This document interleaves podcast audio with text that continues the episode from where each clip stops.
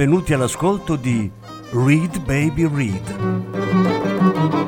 un programma di reading letterario radiofonico a cura di Franco Ventimiglia e Claudio Desser. Voce Franco Ventimiglia. Regia Claudio Desser.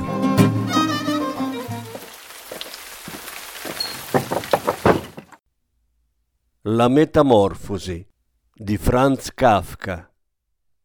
Lettura in più parti. Seconda parte.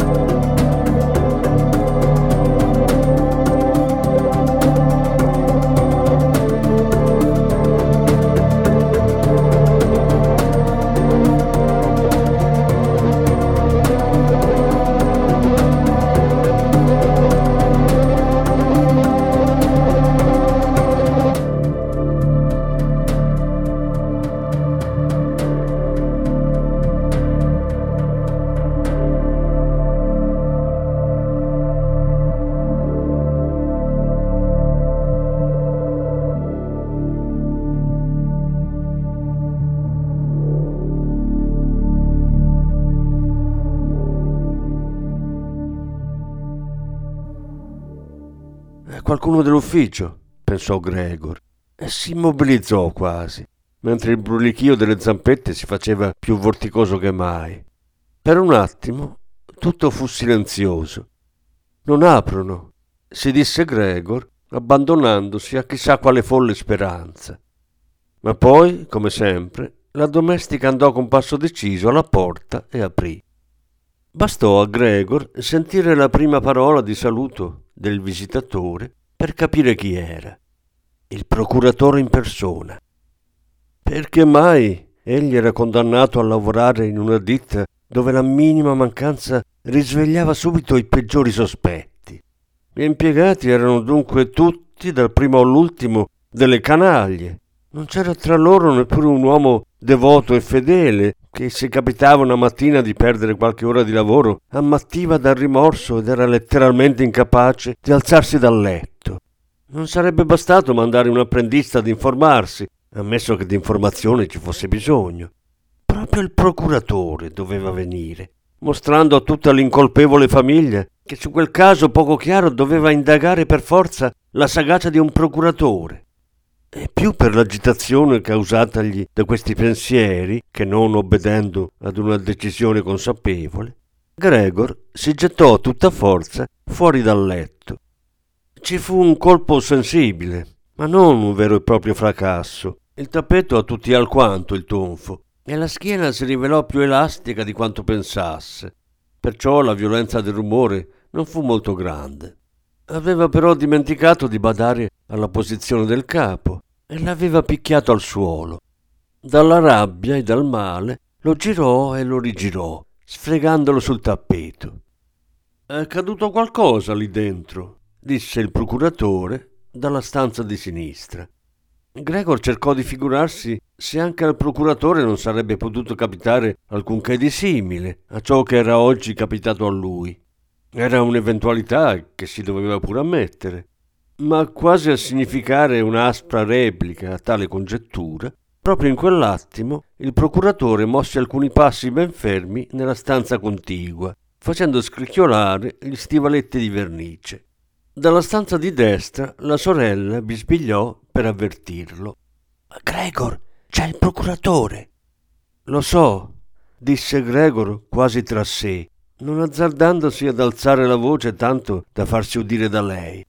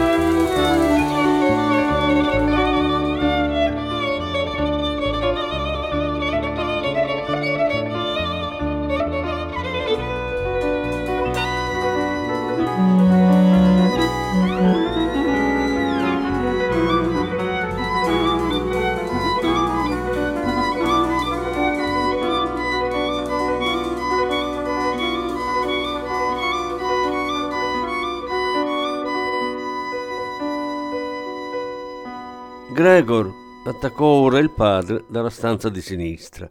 È venuto il signor procuratore ad informarsi come mai non sei partito col treno delle cinque. Noi non sappiamo cosa rispondergli. E lui, d'altronde, vuole parlare personalmente con te. Aprigli dunque. Sarà tanto gentile da scusare il disordine in cui si trova la camera. Buongiorno, signor Samsa, interloquì il procuratore con voce alta e cordiale. È indisposto, disse la madre al procuratore, mentre il padre continuava a parlare attraverso la porta. Gregor è indisposto, signor procuratore. Mi creda. Come avrebbe potuto altrimenti perdere il treno? Quel ragazzo non ha altro che il lavoro in testa. Mi fa quasi arrabbiare perché la sera non esce mai. Adesso è stato in città otto giorni, ma tutte le sere è rimasto a casa seduto a tavola con noi, zitto zitto, a leggere il giornale o a studiare l'orario delle ferrovie. La massima distrazione che si concede è qualche lavoruccio d'intaglio. In due o tre sere, per esempio, ha fatto una cornicetta. Vedesse quanto è carina, è appesa al muro lì in camera. Appena apre potrà vederla. Comunque sono proprio contenta che sia venuto lei in persona, signor procuratore. Noi da soli non saremmo mai riusciti a convincere Gregor ad aprirci la porta, ostinato com'è. E di sicuro non sta bene, anche se stamattina non ha voluto ammetterlo. Vengo subito, disse Gregor, adagio e circospetto, senza muoversi per non perdere una parola della conversazione. Non saprei trovare altra spiegazione, signora, rispose il procuratore. Speriamo non sia nulla. Anche se devo pur dire che noi uomini d'affari, purtroppo o per fortuna, dipende dai punti di vista, per considerazione di opportunità professionale, dobbiamo molto spesso saper vincere qualche lieve malessere. Dunque ti decidi ad aprire al signor procuratore? chiese impaziente il babbo, bussando di nuovo alla porta. No, disse Gregor. Nella stanza di sinistra si fece un silenzio penoso. In quella di destra la sorella cominciò a singhiozzare. Perché la sorella non raggiungeva gli altri? Certo si era appena alzata e non aveva ancora iniziato a vestirsi. E perché piangeva? Perché lui non si alzava e non apriva al procuratore? Perché stava rischiando di perdere il posto? Sicché il principale avrebbe ricominciato a perseguitare i genitori con le vecchie ingiunzioni. Ma non era ancora il caso di angustiarsi per questo. Lui, Gregor, era pur sempre lì e non pensava minimamente ad abbandonare la famiglia. Al momento, è vero, se ne stava coricato sul tappeto e nessuno, conoscendo il suo stato, avrebbe potuto seriamente pretendere che aprisse l'uscio al procuratore. Ma questa piccola scortesia, per la quale del resto sarebbe stato facile trovare in seguito una scusa adatta, non poteva costituire motivo sufficiente ad un licenziamento in tronco. Ed a Gregor sembrava che sarebbe stato assai più ragionevole adesso lasciarlo in pace anziché infastidirlo con pianti e prediche. Ma già gli altri non sapevano che pesce pigliare ed era logico che agissero così.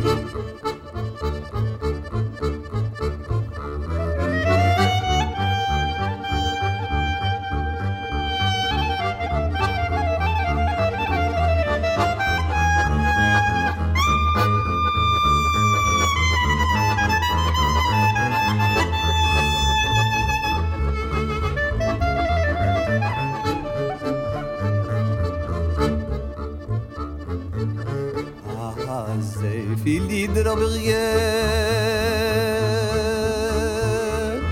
Morale ob mir der Essen Und nur ein Lied ist mir geblieben. Und ich kann ihn nicht vergessen. Oh, ich kann ihn nicht vergessen. Oi, tirl, tirl, tidl tidl tidl Spiel der Pass der hab sein Flow Oi sit es lied in Basarabi? Von dem Pastor auf sein Treuer. Oi oh, wir finden Pastor auf sein Treuer.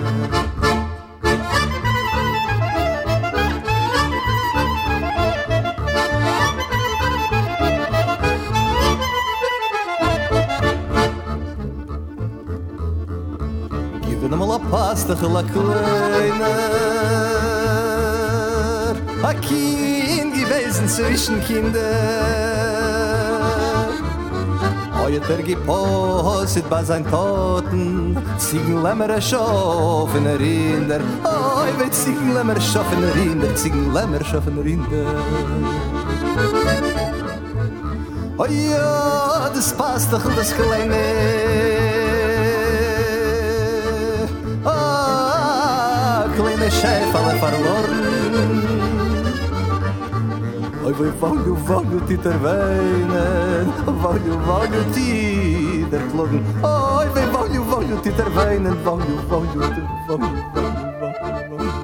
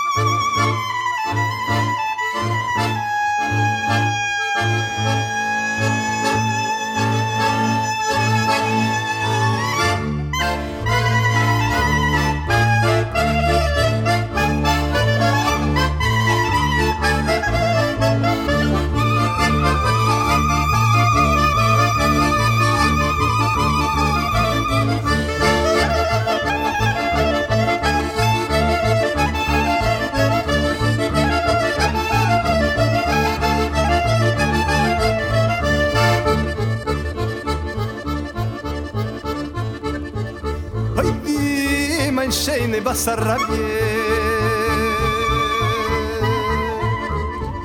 Land von Freiten, Land von Treue Hoi, wenn ich der Mann sich in deine Tun Wie ich weine nie, ich batoie Hoi, wie ich weine nie, ich batoie Hoi, wie ich weine nie, ich batoie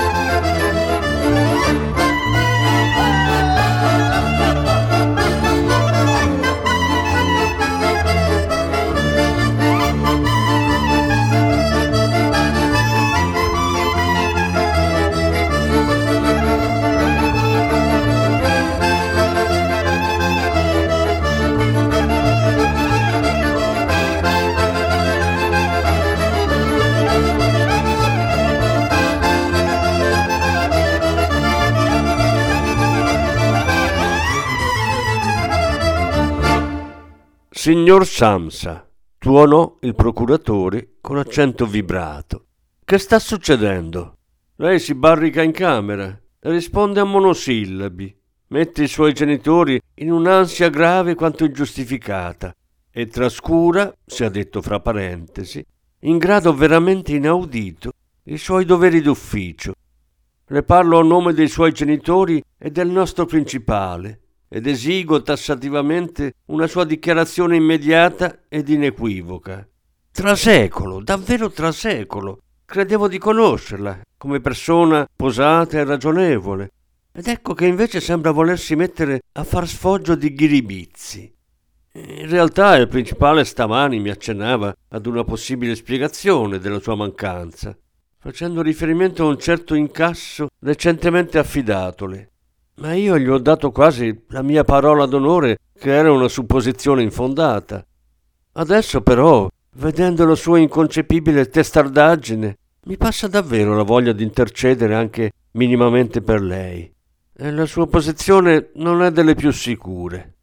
In un primo tempo era mia intenzione esporle tutto ciò a quattro occhi. Ma dato che lei mi fa perdere tempo senza costrutto, non vedo perché non debbano esserne informati anche i suoi genitori. Dunque, il suo rendimento negli ultimi tempi è stato molto insoddisfacente. È vero, ammettiamolo, che questa non è la stagione più propizia agli affari, ma una stagione in cui non si faccia nessun affare, signor Samsa, è cosa che non esiste, che non può esistere. Ma signor procuratore! gridò fuori di sé Gregor, dimenticando ogni norma di prudenza, tanto era agitato. Le apro subito, all'istante. Un lieve malessere, un capogiro mi ha impedito di alzarmi. Sono ancora coricato, ma ormai mi sono rimesso. Ecco, sto scendendo dal letto. Pazienti ancora un minuto. Non mi muovo tanto facilmente come speravo, però di malessere non si può più parlare. Vede come certe volte uno viene preso alla sprovvista. Ieri sera stavo benissimo, i miei lo sanno. O per meglio dire, già ieri sera sentivo come un piccolo avvertimento. Me lo si poteva leggere in faccia, credo. Perché mai non ho avvisato subito l'ufficio? Eh, ma si spera sempre di poter vincere la malattia senza bisogno di rimanere a casa. Signor procuratore, abbia clemenza per i miei genitori. Quanto ai rimproveri che lei mi ha mossi, non c'è nulla di vero. Nessuno mi ha mai detto una parola al riguardo. Forse non ha letto le ultime commissioni che ho spedite. Immancabilmente partirò col treno delle otto. Queste poche ore di riposo mi hanno ristabilito. Non si trattenga, signor procuratore. Fra un attimo sarò in ufficio. Abbia la bontà di dirlo al principale e gli presenti i miei ossequi. Gregor sciorinò in gran fretta tutto questo discorso, quasi inconsapevole di ciò che diceva. Frattanto, grazie alla pratica acquistata per uscire dal letto, non gli era stato difficile avvicinarsi al cassettone e si appoggiò ad esso nel tentativo di drizzarsi. Voleva realmente aprire la porta e farsi vedere. Voleva parlare col procuratore. Era ansioso di sapere che cosa avrebbero detto alla sua vista gli altri che ora l'assillavano tanto. Se si spaventavano, lui non aveva più responsabilità e poteva star tranquillo. Se invece lo prendevano come uno spettacolo normalissimo, neanche per lui c'era motivo di agitarsi. E affrettandosi un po', avrebbe senz'altro potuto essere per le otto alla stazione. La parete liscia del mobile lo fece scivolare parecchie volte, ma alla fine, con un ultimo slancio, riuscì a tirarsi su. Non si accorgeva nemmeno più dei dolori al basso ventre, per quanto strazianti fossero. Si lasciò cadere contro la spalliera di una sedia vicina e con le zampette ne strinse il bordo. Finalmente riusciva a padroneggiare il proprio corpo. Tacque, porgendo l'orecchio a ciò che il procuratore stava dicendo. Sono riusciti a capire una parola? chiese il procuratore ai genitori. Che stia prendendosi gioco di noi? Per carità, gridò la madre, già in lacrime. Forse è ammalato gravemente e noi lo tormentiamo. Grete, Grete! chiamò poi a gran voce. Mamma, rispose la sorella dall'altro lato. Si scambiavano discorsi attraverso la stanza di Gregor. Corri immediatamente dal medico. Gregor è malato. Dal medico, presto. Hai sentito come parla? Era una voce di bestia. disse il procuratore in tono stranamente smorzato rispetto alle strida della madre. Anna, Anna! gridò il padre attraverso l'anticamera in direzione della cucina. Vai subito a chiamare un fabbro. E già le due ragazze correvano nell'anticamera facendo frusciare le gonne. Come aveva potuto la sorella vestirsi così presto?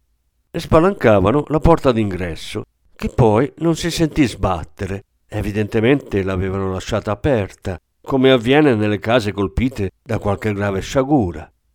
Gregor intanto si era fatto molto più calmo. Dunque gli altri non capivano le sue parole, benché a lui fossero parse abbastanza chiare, più chiare di prima, forse perché il suo orecchio vi aveva fatto l'abitudine. Ad ogni modo, ormai la gente era del parere che in lui vi fosse qualcosa non del tutto regolare ed era disposta ad aiutarlo. La prontezza, la sicurezza con cui erano state prese le prime misure lo rincoravano. Si sentiva nuovamente accolto nella cerchia umana e sperava da quei due uomini, il medico e il fabbro, che non gli apparivano ben distinti, qualcosa di grandioso e di sorprendente. Per garantirsi negli imminenti colloqui decisivi la più chiara voce possibile, tossicchiò leggermente, attento a non farsi udire, poiché poteva darsi non si sentiva più di deciderlo da solo che anche quel rumore suonasse diverso dalla voce umana. Nella camera attigua, frattanto, si era fatto silenzio. Forse i genitori erano seduti al tavolo col procuratore e bisbigliavano, o forse tutti stavano ad origliare dietro la porta. Lentamente Gregor si spinse verso l'uscio con la sedia. Poi, scostata quest'ultima, si appoggiò tutto eretto al battente i polpastrelli delle sue zampine erano un po' appiccicosi e per un istante si riposò dallo sforzo. Quindi si accinse a girare con la bocca la chiave della serratura. Purtroppo gli pareva proprio di non avere denti. E con che cosa allora afferrare la chiave? In compenso però le mascelle erano ben robuste e con loro aiuto la chiave poté essere smossa, anche se così facendo si ferì e un liquido bruno gli sfuggì di bocca, cadendo sulla chiave e sgocciolando a terra. Sentalo, disse il procuratore nella camera accanto. Sta girando la chiave.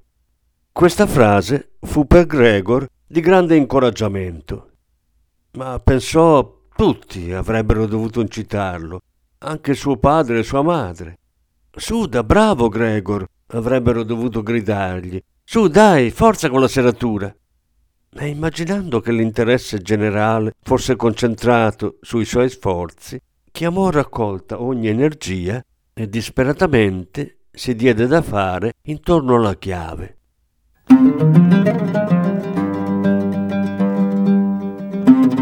Avete ascoltato Read Baby Read, un programma di reading letterario radiofonico a cura di Franco Ventimiglia e Claudio Tesser. Grazie per l'ascolto, alla prossima settimana. La successiva parte sarà trasmessa la prossima settimana.